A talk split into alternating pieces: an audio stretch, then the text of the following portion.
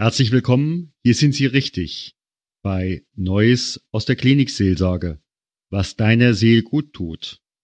Sie sind mittlerweile in Podcast Folge Nummer 15. Mein Name ist Stefan Hund von stefanhund.com, evangelischer Klinikpfarrer, Coach und Mediator. Begleiten Sie mich bei meinen Begegnungen in meiner virtuellen Hessenklinik und darum herum. Kommen Sie mit.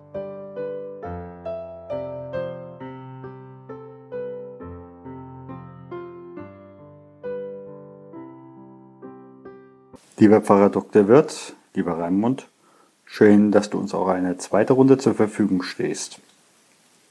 Schauen wir noch einmal zurück. Wir haben gefragt aus evangelischer Sicht, wie bereitet sich ein Mensch auf das Sterben vor?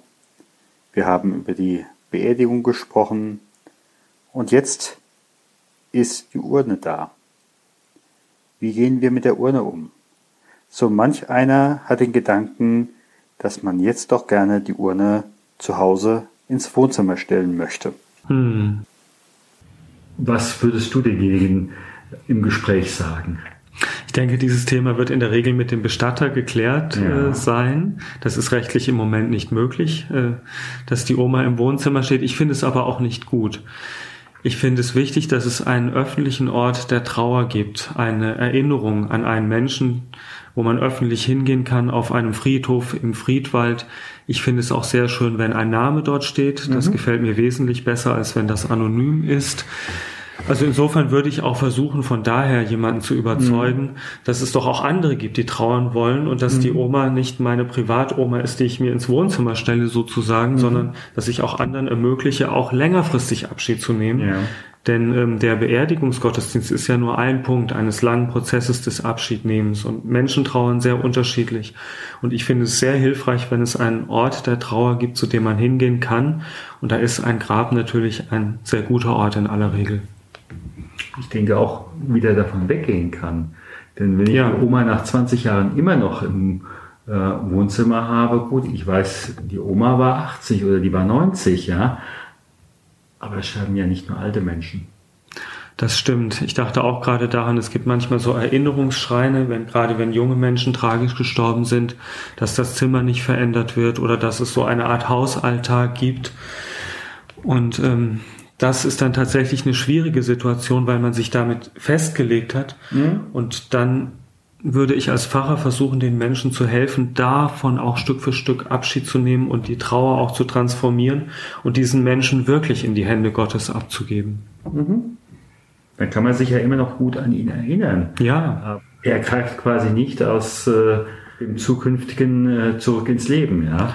Genau, und es mhm. ist in der Regel ja auch gar nicht der Wunsch der Verstorbenen. Wenn man dann fragt, was hätte denn der Verstorbene euch gesagt? Hätte mhm. er das so gewollt? Mhm. Wissen die Menschen in der Regel, nein, das hätte er nicht so gewollt. Mhm. Er hätte gesagt, lebt euer Leben weiter. Denkt an mich, aber lebt euer Leben weiter. Und in so einer Situation dann zu helfen, das finde ich eine ganz wichtige Aufgabe als ja. Pfarrer. Gibt es bei euch hier in der Paulusgemeinde ich weiß nicht, wie viele Bestattungen ihr habt, aber würde es sich rentieren, einmal im Quartal zum Beispiel ein Bestattungscafé zu machen? Das hatte äh, mhm. der Kollege Bestatter hat gesagt, na, das ist doch eigentlich die, die Domain der Kirchen. Möchte ich mich nicht reinhängen, auch wenn einige Bestatter wiederum. Wie ist das da bei euch? Wir haben 40 bis 50 Bestattungen im Jahr. Ja. Ich rechne nicht damit von meiner Kenntnis der familiären Situation, dass viele Menschen zu so einem Café kommen würden. Es gibt ja Trauergruppen. Im Dekanat werden Trauergruppen angeboten. Ähm, darauf weise ich Menschen auch gerne hin. Die werden aber auch Verhalten nachgefragt. Also es ist gut, dass es die gibt, aber das sind keine riesigen Gruppen. Mhm. Wichtig ist natürlich ähm, der Ewigkeitssonntag, wo wir die Namen der Verstorbenen eines Kirchenjahrs vorlesen. Mhm und wo nochmal eine ganz intensive Nachtrauersituation mhm. da ist oder Trauersituation mhm. muss man das nennen. Mhm. Der Ewigkeitssonntag ist ein ganz intensives ähm, Ritual, wo auch in aller Regel Tränen fließen, wo wir danach Abendmahl zusammen feiern.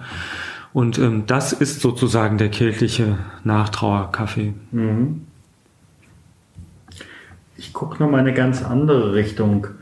Was ist so deine Erfahrung? Früher gab es ein Trauerjahr. Hm. Da war auch klar, Äh, man hat schwarz getragen, ja. wie berechtigt es auch immer gewesen mhm. ist. Äh, aber heutzutage, ich hatte gerade selber am Montag eine Bestattung, da hatten die Enkel Schwierigkeiten überhaupt freizukriegen für die Bestattung. Ja, ja. Sprich auch, es wird davon ausgegangen, die trauern gar nicht. Ja. Das ist wirklich erschreckend, äh, dass das Thema Tod in unseren normalen Alltagsvollzügen so nicht vorgesehen ist. Mhm obwohl es zum Leben dazugehört. Wir organisieren alles Mögliche, aber dass wir die Möglichkeit haben müssen, Abschied von Menschen zu nehmen, das wird zunehmend weniger gesehen. Ähm, mhm. Es ist tatsächlich, ich erlebe das auch so. Menschen haben Angst, ihren Arbeitgeber zu fragen, ob sie frei bekommen können, weil sie auch nicht wollen, dass diese Situation öffentlich wird. Dann werden sie darauf angesprochen, wie reagiert man darauf. Also ich erlebe auch eine hohe Unsicherheit im öffentlichen Umgang mit dem Thema Abschied nehmen. Und äh, so fragwürdig manche der alten Rituale gewesen sein mögen, es hilft. Und es gibt auch einen Schutz. Mhm. Wenn ich weiß, mir begegnet jemand in schwarzer Trauerkleidung, dann kann ich sensibler mit diesem Menschen ähm, umgehen. Und ähm, ich habe im Moment nicht die Antwort darauf, wie wir es schaffen, in unserer modernen, sehr pluralen, medial organisierten Gesellschaft dort wieder einen Comment zu finden, dass das möglich ist, ähm, dass man auf Menschen auch eingeht und auch durchaus äh, besondere Rücksicht nimmt, die in einer solchen sensiblen und verletzlichen Lebenssituation sind. Mhm. Aber ich denke, es wäre enorm wichtig, zumal die Trauer, die man nicht äh, in gutem Sinne verarbeitet und damit verabschieden kann, die kommt dann irgendwann und feiert fröhliche Urstände ja. äh, und äh, dann sind wir wiederum als Seelsorger gefragt. So ist es genau. Hätte ich damals doch richtig Abschied genommen, richtig. hätte ich mir das gegönnt, wie oft hörst du den Satz im Jahr? Ich höre ihn des Öfteren. Ich höre ihn auch öfter, ja. Ja. Jetzt ist derjenige schon lange gestorben. Gehen wir mal von, dem, von der Beerdigung weg hin äh, zu Raimund Wirth mhm. persönlich. Seitdem du Beerdigungen für andere gestaltest, hat sich da was verändert für dich zum einen und zum anderen, äh, gehst du als in Anführungsstrichen professioneller anders auch im privaten Kontext zu einem Friedhof, als wenn du in einer Bank arbeiten würdest mhm. oder in hm. einer Verwaltung oder wo auch immer. Mhm. Ich glaube schon, weil ich mit dem Thema Tod in meinem Beruf regelmäßig konfrontiert bin. Und mir wird immer wieder vor Augen geführt, wie verletzlich und wie wertvoll das Leben ist, wie schön das ist, eine Familie haben zu dürfen aber wie gefährdet das auch immer ist, ähm, wie schön es ist, selbst leben und arbeiten zu können. Aber ich weiß, das liegt nicht in meiner Hand, ob ich morgen noch die Kraft habe mhm. zu arbeiten oder ob mein Leben morgen noch da ist oder nicht. Also insofern, ähm, ich gehe, glaube ich, anders durch die Welt, dadurch, dass ich mit dem Tod immer wieder konfrontiert bin. Und ähm, ich versuche auch Menschen so zu begegnen mit dem Hintergedanken, wir wissen ja gar nicht, wie oft wir uns noch begegnen. Vielleicht begegnen wir uns doch jetzt mal so, als wäre es das letzte Mal. Also wir gehen so mhm. miteinander um, dass wir gut auseinandergehen können. Das spielt für mich schon eine Rolle und ich denke, das kommt ähm, durch meinen Beruf, ja. Mhm.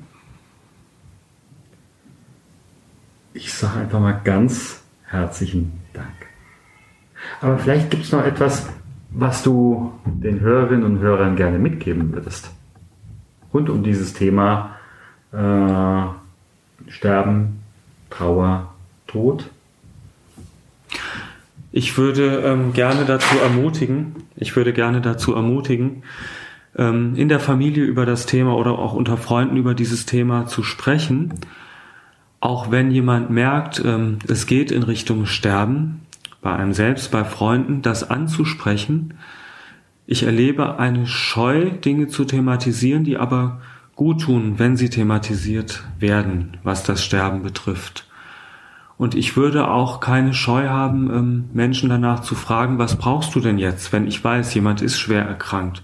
Was brauchst du denn jetzt? Ähm, was kann ich für dich tun? Worüber möchtest du mit mir sprechen? Also nicht eine Scheu zu haben, ähm, Dinge anzusprechen, die wir als schwer empfinden, die auch schwer sind, aber mit denen wir besser umgehen können, wenn wir darüber reden und wir sie nicht verschweigen.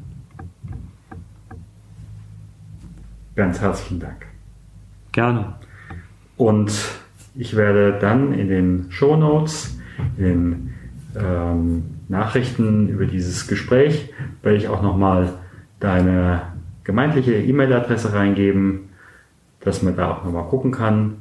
Oder wenn du Gerne. am nächsten Sonntag oder übernächsten Sonntag Gottesdienst hast. Ja, klar, sehr gerne. Bei euch ist ja, äh, wenn ich mich richtig erinnere, sonntags morgens um 10 Uhr Gottesdienst. Ja. Und entweder du oder der Hanno Wille Beusen, in der Regel seid ihr auch äh, diejenigen, die den Gottesdienst leiten. Hm. Ich glaube, ganz herzliche Einladung. Ja, ich freue mich. Dankeschön. Jo. Dann ganz herzlichen Dank. Ich freue mich, wenn Sie nächste Woche wieder einschalten, wenn es heißt Neues aus der Klinikseelsorge. Dann wird mein Kollege Johannes Ganz, katholischer Klinikseelsorger, aus katholischer Sicht etwas zum Thema Sterben und Tod sagen. Gehen Sie in die vorliegende Zeit unter dem Segen Gottes. Gott segne dich und behüte dich. Gott lasse leuchten sein Angesicht über dir und sei dir gnädig. Gott erhebe sein Angesicht auf dich und schenke dir seinen Frieden. Geh im Frieden Gottes.